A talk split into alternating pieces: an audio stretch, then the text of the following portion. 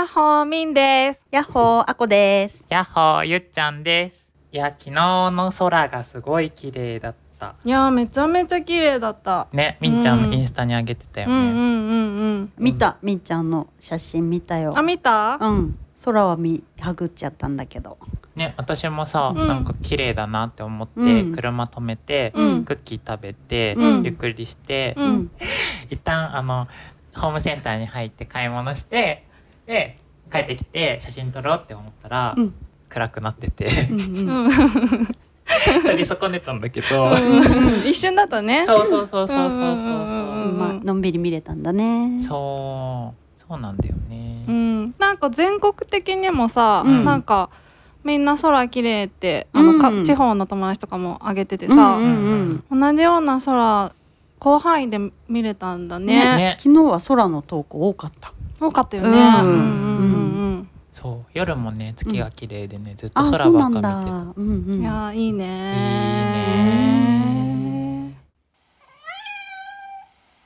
いいはい。はい。じゃあ今回もゆるゆると始めていきたいと思います。せーの。みんあこゆずのうちで話せば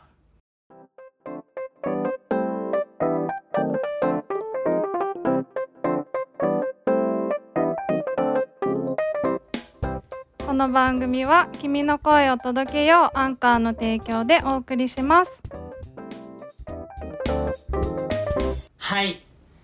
今日もですねゲストが来ております。私がえっ、と3ヶ月ぐらい前から押ししげく通っているビーンズベースのせいちゃんです。こんにちは。こんにちは。こんにちは。よろしくお願いしおます。願いしお願いします。え呼び名はせいちゃんでいいんですか？せいちゃんで大丈夫です。はい。じゃはいあせいちゃんと呼ばせていたはい、だきます。よろしくお願いします。お願いしお願いしますます。みんな呼んでね。せいちゃんとね。もう誰でもウェルカムなんですねウ。ェルカムですね。ねえーとじゃあまずせいちゃん軽く自己紹介をしてもらって、はいいいですか？あー、全然考えてなかった。どうしよう。えっと、ビーンズベースっていうカフェの。あの、店主の酸っぱいコーヒーが苦手な。店主の作る苦いコーヒーを提供している。せいちゃんです。よろしくお願いします。パチパチパチパチパチ。いや声がね、いいよねいいよねありがとうございます DJ 声だよね。いや本当に初めて言われた。DJ 声だよね。FM 声だよね。うん本当 FM 声。AM じゃ流れない。確かに FM 感あるかも。なるほど。ねせいちゃんもポッドキャストやってるんだよね。はい、やってます。さすが。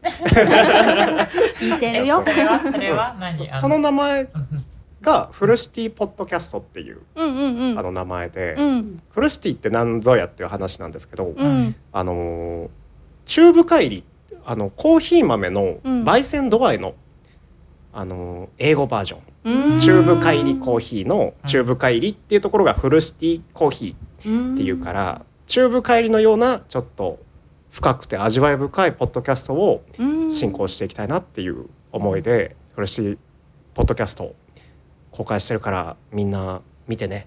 じゃあノートの方に紹介させてもらっていいですか？あぜひよろしくお願いします。うん。そうなんかさ私が何こう最初に来た時にあなんかもうここは常連になるなって思ってきたってなんか宣言をしたんだけど、うん。せいちゃん。に。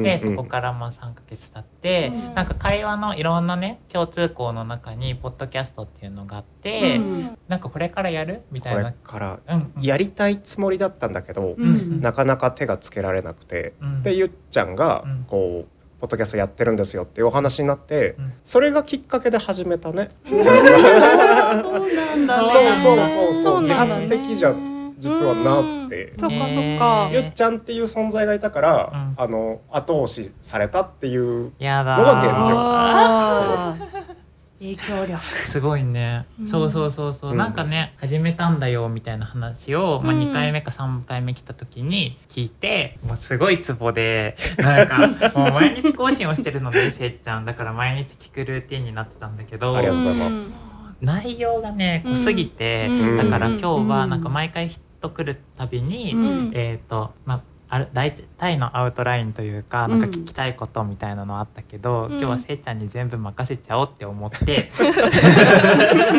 結構難しいけどね。んそうだよねねでも緊張してるんでしょ？めちゃ緊張してます。めめちゃめちゃ緊張してます。すっごい緊張してる。あでも私今日ね初めましてなんだよね,、ね。どうしようかあなみんちゃんじゃ初めて会った印象はどうでした？印象？うん。印象はなんだろうすごいどっしりしてて、うん。なんだろう余裕を感じる めっちゃ緊張してるけどね緊張してるけどね。本当に。緊張してても余余裕裕を感じ余裕はさせるっていう余裕はないけどこう表ではこう余裕を感じさせることができるのはいいですね。うんうんうんうんうん空気がゆったりしてる。るよねそうだね空気感がそうそうそううん緊張してるけどねうん。重重要だからね。重 重要だから。緊張感じさせないよね、うん。なんかね。ああよかったそれうは。ん。そう。確かに確かに。あでも最初会った時からなんか緊張してる感じがなかった。なんかポッドキャストでもねなんかずっときん、お店に立つ時は緊張してるんですみたいな話とか、うんうんうんううんんそうそうそうそうそう。本当？本当。本当に本当。もうもうずっと緊張しないお客さんいないくらい。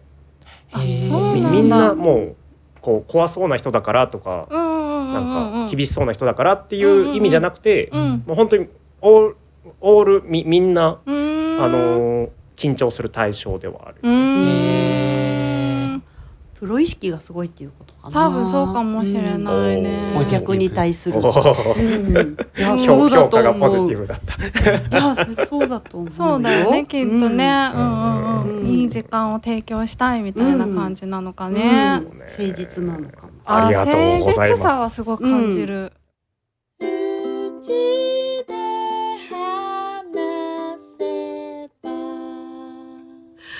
そうそんなねうんせいちゃん、なんかコーヒーさすごい種類もたくさんあってなんかこだわりも感じるんですけど、はい。コーヒーがもともとすごい好きでお店を始めたっていう感じ。そうっすね。コーヒーはもともと嫌いでした。え？実は、うん。そうなんだ、うん。実は嫌いで、うん。高校時代中学時代あのー受験勉強のために飲むコーヒうん。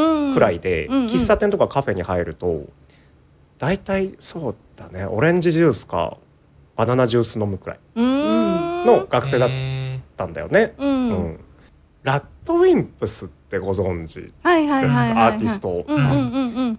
がまだあの知る人ぞ知る状態の頃が自分の高校生時代で。うん。あそうなんだ。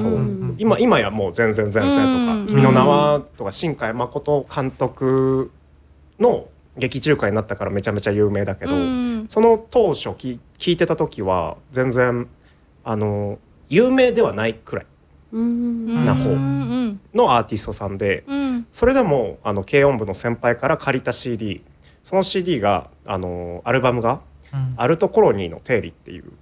5枚目ですね。5枚目です。そう。そのアルバムを借りてうん。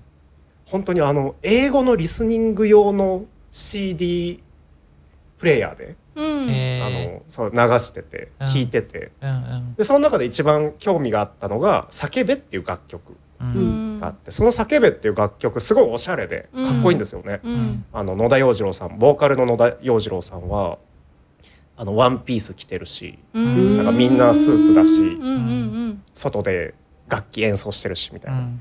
それがすごいかっこよくてでかっこよくてずっと MV 見てたんですよね、うん。ミュージックビデオ。うんうん。うん。見てるとそのボーカルの野田洋次郎さんが、あのーコーヒーミルを弾いてるシーンがあって、うん。あれあれは何だって思って、うんうんブランドとかいろいろ調べてなけなしのお小遣いでうん。当時ね4,000円5,000円くらいのコーヒーミルうんうんうん。買ってうん。一杯ずつ入れていくわけですよ。うん。けどやっぱ最初のものって全然美味しくなくて「なうん。何これ？もう全然美味しくない苦い液体ができた」うん。くらいだったけどあの MV にラッドインプスがそんなまずいものを公開してるはずはないって思って。うん。でこう試行錯誤を重ねていったらコーヒーが好きになってきてうん。いつしかあのカフェができましたね。すごいすごいよね。めっちゃいい話だね。ラッドインプスがね、うんきっかけでね。うんなるほど。当時は RADWIMPSに感化されてワンピースとかもにはワンピースにハットとか着用してたんだよね。そうですね。えそうメンズなんだメンズ用のうんネネットっていうブランドのんユニセックスかな、うんユニセックスのうんワンピースとうんハットかぶって、うんもうすぐそこのイオンとかねえ。見てましたね。いいね。いいね。いいね。ね。うちで話せばなんか最近そのせいちゃんのポッドキャストで、はいなんかまるまるしたいをテーマにうんし始めたのよ。あーポッドキャストのコンセプトがね。そそうそうそうってなった時になんかこれをさ、うんなんかそのまあコラボじゃないけどさなんうんかゲストに来てもらうってなった時に、なんか何？せいちゃんも含めてまるまるしたいみたいなこと？うん。をなんか言って言い合うみたいなのちょっと面白いなって今感感じたんだよね。いいね。コラボレーションなそう感じで。でね今日ね、うん。うん一粒万倍日なのねその収録してる日が、だからなんか今日何々したいをうん。なんかやり始めたらなんかそれが実って、うん。なんかすごい満満になるみたいな。うんっていうのもかけてめっちゃいいじゃんって思ったんだけど、うん。朝うん。連絡する時にあ言うの忘れたって思って。大丈夫だよ。何何々したいね。したい何ね。何がしたいんだろう。何したい？あじゃあ言い始めに私から。私ねえっと、最近まああのお家におこもりするようになりまして、うん。まあ、お部屋の中でできることをすごくたくさんなんか何したいかなみたいな感じるんだけど、うん。まあね、毛糸でね編み物をしてるのがねすごく楽しくてね、うん。まあ、今ニット帽をいっぱい作ってるんだけど、うん。なんかいずれなんかその毛糸で編むんだったらなんかももっとなんかちゃんとやりたいなみたいな思って、うん。なんか靴下をね自分で作れるようになりたいと思って、うんでなんか靴下ね私超履くの苦手なの。だかうん。らできればうん。靴下を、えーっと履きたくないんだけど自分で編んだら履くんじゃないみたいな風に思って。うん。でしかもなんか結構靴下の柄ってうん。なんか定番化してるのと、うん。あとなんか毛糸とかもなんかいろんな種類があるんだってすごい思って見てて、うん。で私なんか一応デザインできるから、うん。なんかそのパッケージとかも考えたらなんかめっちゃなんかプロダクトとしてできるんじゃないとか思って、えーなんかすっごい想像をね、うんしててね、うんだからなんか寝る直前に、うん。YouTube とかいろんななんか手芸記事とか見て、うん。えなんかこういうのがあるの？えかかとのここかかとのさあのうん。直角の部分って、うん私がよ読んだやつだとなんか全部編んだ後に最後に編む編むんだって、うん。だからもともとかかとはむき出しの状態で最初編み始めて最後まで折ってその最後のところにかかとの部分だけ編むっていう方法で、うん。なんかうん。無限大だなってすごい思うし、うん同じ色にしてもいいし違う柄にしてもいいし、なんか超面白いって思って、うんうん。なんかせっかくね新しいこと始めるってなった時にうん。靴下編めるようになったら面白いなって思ったんだけど、うんうん。普通にこの間無印行って靴下安かったから買った。でも靴下をもう。可愛い柄の靴下欲しいもん。あ本当？うん。ねそう、うんだからなんかこうさ誰かが編んだとかさ、うんまあなんかその何その背景がさちゃんと分かるってなった時にさ、もし仮に穴開いてもさうん穴が次の顔とかじゃなくてさ、そうだね。なんだっけ？うん。えっ、とダーニング、うんうんうんうんうんうん私は穴縫いって言うんだけど、穴縫いだよね。穴縫いそうしたくなるなって思うし、確かにね。なんかめっちゃ可能性広がるなってうんうんうん思ってね、ちょっとなんかそんなことをねやってみたい。うんうんうん。やってやって。いいえでしょう。ー、靴下アーティスト？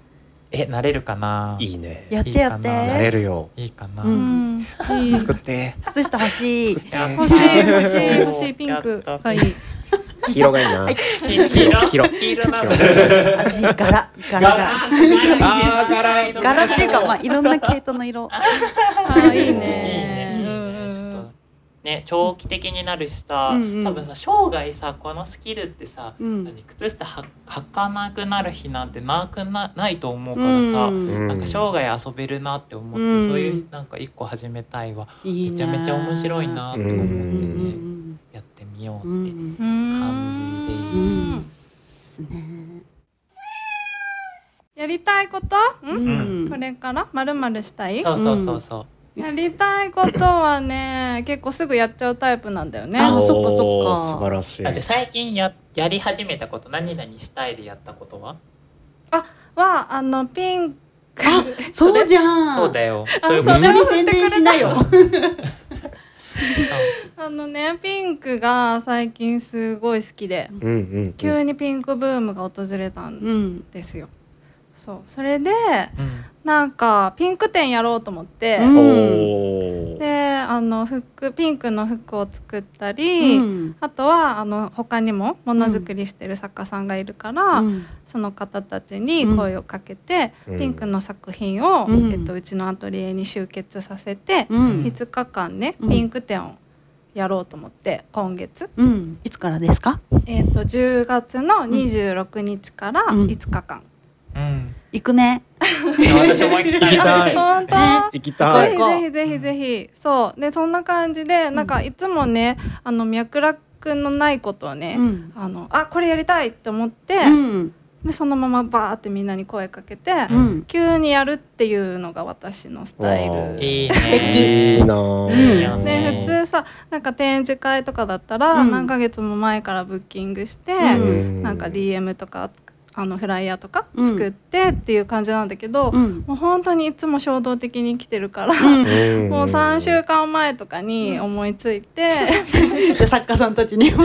ピンクのものなんかって。うん。そう。でも結構みんななんか忙しい作家さんとかもいっぱいいるんだけど、うんうん。もう今あのその人だけの個展をやってたりとか、うん。他のところで展示会をやってるような作家さんもいるんだけど、うん。なぜかそのそこだけあいける空いてるってみんななって、うんうんううん。ん そうそれでね5日間ね、作品を預かって、うんもうピンクワールドを再現再現というか、うんわあいいね。なそうやってみようと思って、うん。そう今それをやろうとしてます。はい。うんへー楽しみです。えなんでピンク着たの？なんでななんかわかんないけど急にピンクかわいいってなって、でピンクのねうん。服を自分で作って、うんうん。着てたらねうん。すごい気分が上がったの。あなるほど。うん。うんそう。それでなんかお客さんがねあの整体をかに通ってるお客さんがいて、うん。でその方が言うにはその整体師さんにあの黒とかの下着を着ない方がいいよって言われたんだって。うんうん。なんで？でなんでって言ったら色が視覚的にじゃなくて、うん。えっと、色の持つ波波動うん。が細胞に入っていくって、うん。その整体師さんは言ったんだって。そうなんだ。へえそう。だから赤とかうん。ピンクとかの女性だったらね、うん。下着を身につけるとうんその色の反動が入っていってうん。子宮を温めたりとかうん。するよっていう話を聞いたんだよ。うん。でこうなんだ色ってさ視覚的に見ると黄色だったらあーなんかテンション上がるとかうん。元気になるとかうん。あると思ってたんだけど、うん。その視覚的以外に、えっと例えば目が見えなかったとしても、うん。その色を身につけると、うんその波の波動が入っていくっていうか、うんううん。んなんかそういう作用があるって言ってる人もいて、へあでも聞いたことあるよ。あある？前。うん。だからよく赤いあのお年寄りの肌着コーナー赤いの結構ある。うんあーあうん。そうなんだ。うん。知らなかった。うん。そう。千原ジュアニアもね赤いパンツ履いて。る。千原ジュニア。有名な話でへーあそうなんだ。カットでいいですか？ら。いや全然あの言い直したからここ使うよ。そうなんだ。そう。でなんかピンクってね、うん。すっごい可愛らしい気持ちになってなってくるっていうか、なんか小さいことにもなんか、なんだろう愛を感じてくるっていうか、あうん。なんかこのガラスのここが可愛いとか、なんかそういうモードになってくるんだよ。なんか小さきものへの愛っていう感じがすごくして、ええなんかこれみんなでピンクを体感したら面白いかなみたいな。コンセプト愛。愛、ううんん、うんうんうんうんうん。いいね。せいちゃんはピンクのもの着ますか？ピンクのもの着ます。おえ着る？着ます。いいね。下着が、うん。あのディズニーランドで買った、うん。あのミッキーさんの時があってはいはい。うん。そのパンツ、うん。下着の色が、うん。あのピンクとか赤だった時はありました、最近はそういうのないけどね、若い時はよく着てましたね、うん。え、それやっぱ変わる？その履いた時は日常。あなんかね、うん。あのーエレクトリカルパレードな感じ 光ってるようにイメージしちゃうけど。なるほどね。履いた日がエレクトリカルパレードはちょっと。前向きなね気分にねうん。なれますからね。そっかそっか。いいねいいね。うん確かにえあこちゃんは？なんかやりたいこと？私はね、今バンドやりたいんです。もう前からバンドやりたいって思っててでもどうやってメンバー集めていいかよくわかんないから、うんうん。バンド募集してます。メンバー募集してます。あいいねあここで。いいね。ここで。募って。募って、うんうんうん。あれあこちゃんって楽器何なんだっけ？今ウクレレ？うんうんうん。ウクレレギリギター打楽器とキーボードとうん。ギターとベースを募集中。ドラムはドラム。ドラム欲しいね。あ 本当の本当にバンドやりたいな。へー。スタジオでやるような。うー。んかっこいいな、うん、うん。いいね。なんか今は弾き語りで一人で歌ってるんだけど、うん。うん。やっぱりバンドの昔バンドやってて、うん。やっぱあのジャーンってみんなで出した時の音が最高なのでーへへー 体感したことないっすまたはね。爆音やりたいです。ああいいなー。この間ライブやらせてもらってプチコとさんうんうんうんうん。一緒にライブやってきて、で対バンの方が、えっと、バンドをやってて。めっちゃ良かったんだよね。あーいいね楽しくうんでますます、うんあやっぱりいいわバンドって思ってへ楽しそうだからえ。やりたいな、うん。へえ。また変わりそうだよね。一人の弾き語りとさ、うんうんうん。リズム感とかさグルーヴ感とかさ、そうだね。うんうんね。え誰かと音楽やりたいね。うん。うーん。いいね。うん。いいっすね。ねあーでも確かに。私もう一個い。い。よ、い。い。ようんはい。注目入りますそう誰かと何かをやるのってすごい。楽しい。ね、うんうんうん楽しい。ねそうなんかもともと一人がすごい。大好きで、うんなんか服作るのも完全に一人だけど、うん。こうやってポッドキャストとか、うん。まあ、わかんない、うん。あこちゃんのバンドとか、うん。なんか誰かと何かを生み出す作業ってうん。すごい楽しいうん。し、うん。なんかこう予想だにしないことが起きてくる。展開が起きてきて、なんかすごいそれやりたい。他にも、お。うん、うんうん。グルーヴ感を感じグルられる。ーヴ感を感じたい。ううんんいいねどんどんこう膨らむね。ね。人のエッセンスが入るとねよりなんかこれもやってみたいかもみたいな。そう確かにね。うん。いや共有し合うってマジでいいね。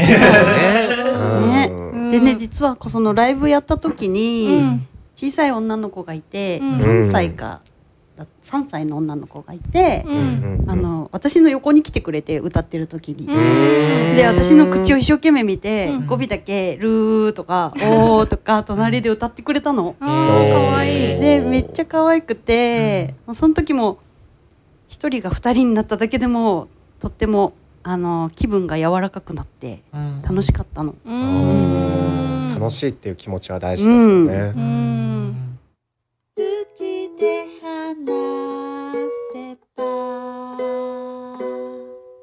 じゃあせいちゃんは、うん。満を持して。お待たせしました。おー来ました。来た。聞きたいそう聞きたい。ねうん。だけどさっき言ってたグルーヴ感、うん。グルーヴ感を感じることをやりたいっていう思いもあるし、ううん。んあの一人で、うん。あの黙々と何かをやり遂げたいっていううん。思いもあって、うん。それをこう共有したもので「want」なんて言うんだろう。何々したいっていうこう考えに至るものってなんだろうなって最近考えた結果が、うん。あの本書きたいってえ思う。本を書いてうん。作り上げるというか骨組みを作るのはうん。一人なんですよね。うん。一人なんですけどうん。それを出版したりとかうん。出版に持って行ったりとか編集したりする時はうん。必ず誰か他の人の目が入るんですよ。こううんえーこう検閲とかうん。高圧とか。そういうタイミングでそのグルーブを感じられるし、うん。こう人さっき人の波動っていうワードが出たんですけど、その波動と波動がこう入り混じって、うん。で共鳴していく時のうんことを僕はグルーヴ感って言ってて、そそれが、うんあのその波動をお互いに感じ取って、うん。反発することもあるでしょうね、うん。やっぱり人ですから、人だから、こうん。こいつ何言ってんねんみたいなこともあるかもしれないけど、そういう思いがうん。こう折り重なっていって一つの周波数になるっていう、うん。あのー動きをしたいというか趣味をしたい、うん。それがあのど本を作る。だったんだよね。作りたい。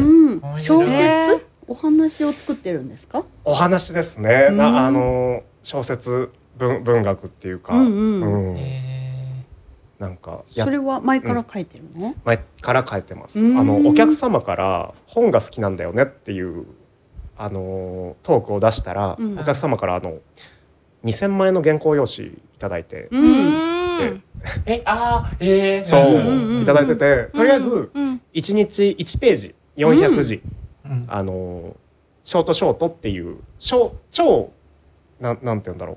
短いうん。小説を、あの書き出しているようにしてて、うん。えーすごい。それを10万字20万字にしたらもう単行本の出来上がりだし。それをぜひやりたい。おすごいごいへー 今書いてるんだじゃ今書いてますね。へーまあなかなか見せられるレベルじゃないですけどね。あ。うんうんうんうん。なかなか継続は力なりだよ、うんうん。やってみたい。なんか発表はしているの？発表はしてないです。完全にもう本当に一人で黙々との部分。ですね。うん。まだね。今日今ってインターネットとかもあるし、うん。その小説を投稿するサイトだってうん。何十個かあるので、うん。そこに投稿した途端に、うん。あのコメントとかでここれこうした方がいいんじゃないだろうかみたいなうん。話が出てくるのもグルーブですよね。うん。そのグルーブを感じたいって。うん。気持ちいいことしたいっていうか、人と人とのつながりで何か新しい気持ちになりたい、あーわかる。そう。あ何々したいで成果物を出すんじゃなくて、うん。過程が大事というか、うんうんその過程で生まれる気持ちとか、うん。うんあの怒りとか楽しさとか幸せとか、うん。苛立ちとか、うん。そういう目に見えないものをうん。こう感じていきたいうん。っていうのが、うん。僕が生きてる理由でもあるし、うん。これからそうそうね。そういう生きる理由を探したいっていうところにも持っていけるんですけど。はーそうそうそう。うん。めちゃめちゃ本質的なこと言ってるね。言ってますねうん。嬉しい。すごい。めちゃめちゃ共感。うん。共感する。うんうんうん。この人間の感情喜怒哀楽って本当になんて言うんだろう。ん。う楽しいよね。うんうん。楽しい。そうそうそう。うん。そうなのひっくるめて楽しいんだよね。そううん。ひっくるめて。楽しんでる時もうん。実は楽しいんだよね、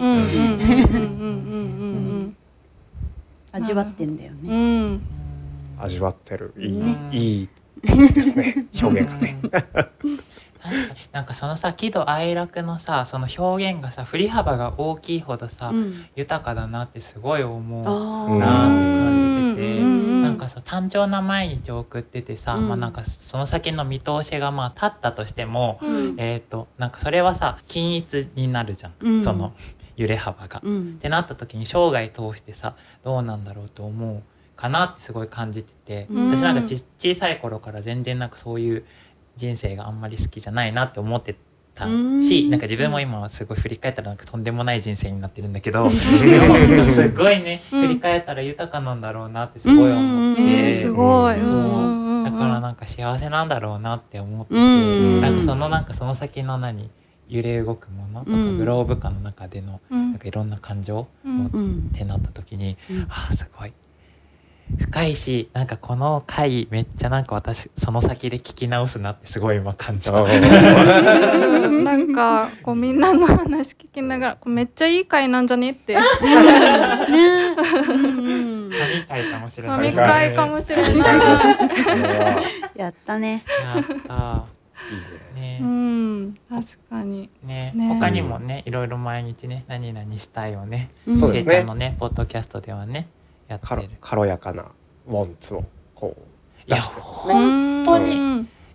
どうしてそんなになんか生み出せるのってくらいさ、うん。毎日ポッドキャスト更新してるし、うん。ノートもその分だけ書いてるしさ、うん。で毎日さそのショートショートうん。書いてるもそうだしさ、うんなん。かいろんな要素がさ詰まってさ、うん。いやすごいよね。ちょっとす。ごいね。コツコツコツコツ型。うん。すごい。コツコツ型だけど硬くないよね。ね 柔らかいよかった、ねよかった柔らかい柔らかくて。すごい。うんそう。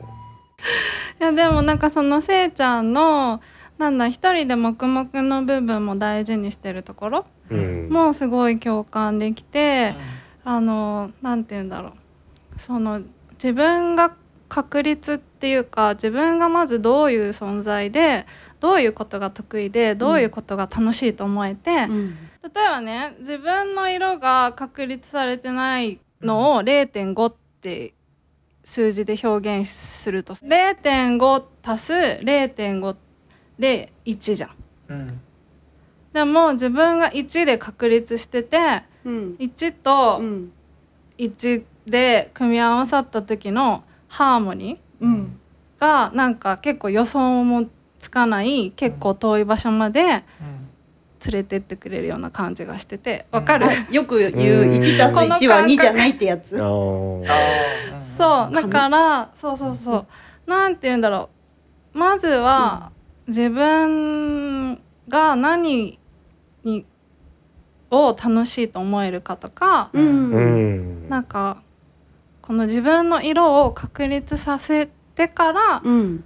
えっと、その確立した同士がうん。組み合わさる、なんだろあわかるわかる、うんうんうんうん。なんか自分の世界がある。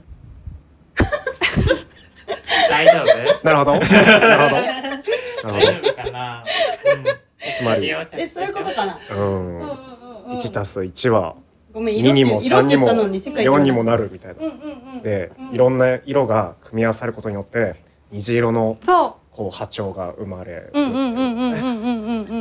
まずは、うんそのグルーヴ感もすごいうん。人間の醍醐味である？この生きてる中で、うん。人と関わってん。何かを生み出すっていうこと。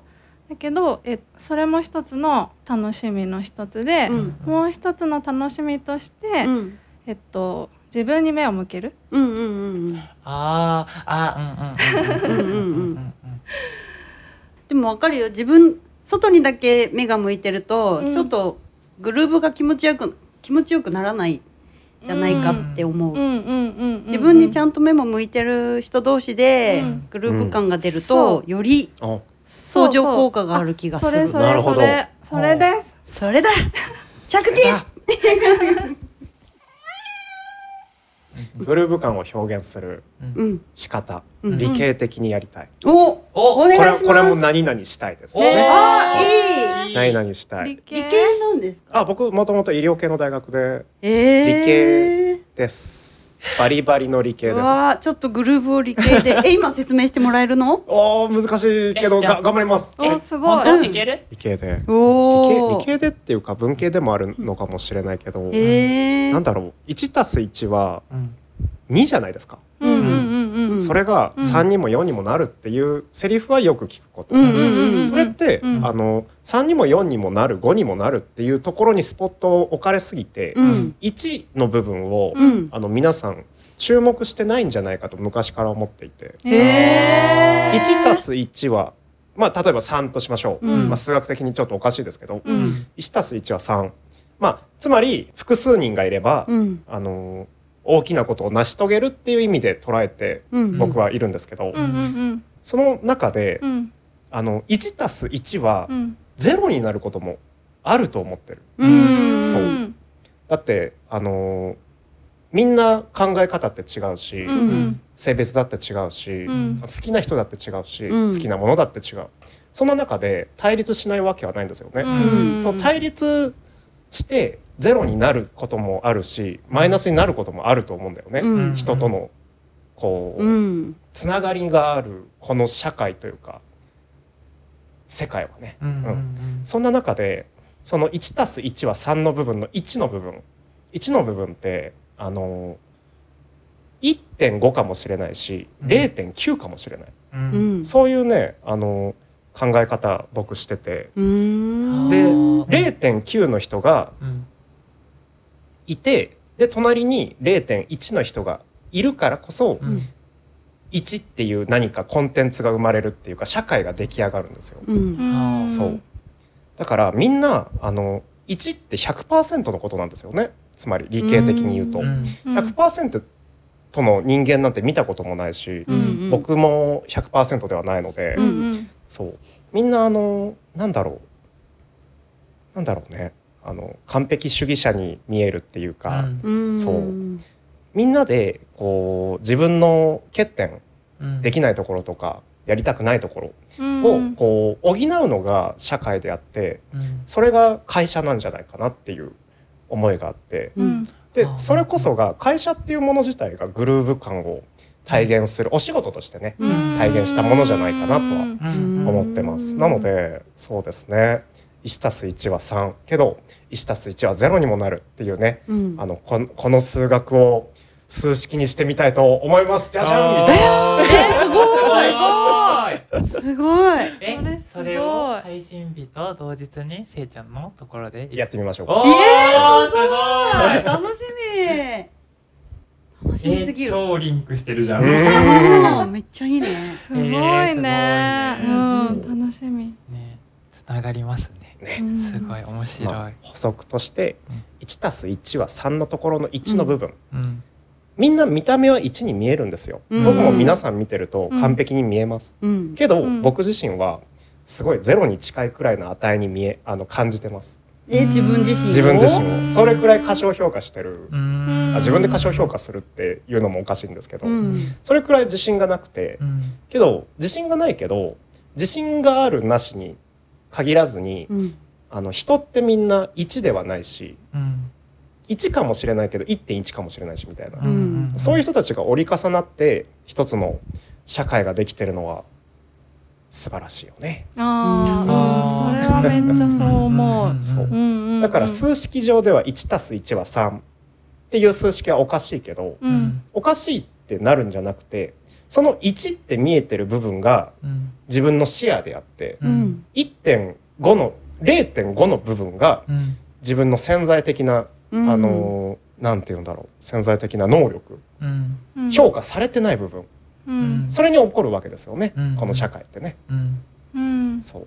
だからもしかしたら1って評価されてる人が2人いて、うん。けど実際には1.5っていう能力を持っている人が2人いて評価が3になっている可能性があるのがこの世界ですよねって。はあ。社会ですよねっていうあー。あ見た目でうん。判断しちゃいけないですけどうん。内面を評価しづらいうん令和の時代にうん。どう生き抜くのかところにも持っていきたい。またさ人によって変わりますよね。変わります数字ね。ねうん。固定じゃないもんね。固定じゃないですね。うんうんうん。ここがまた面白いよね、うんうんこれは楽しみだぞ。楽しみだ。これがうん頑張ろう。ちゃんの配信が。うん。う。んうちでんな感じで今日はこの辺りで 終わりにしたいと思います。はい。次回の放送は11月5日土曜日を予定しております。番組へのお便りも募集していますお便りは番組の概要欄から専用の Google フォームがあるのと3人にメッセージが届けば何でも大丈夫ですせいちゃんにメッセージ送ってくれても大丈夫ですぜひ送ってほしいですグルーヴ感を感じたいです。イエイ。それでは次回の放送もお楽しみに。バイバイ。バイバイ。イ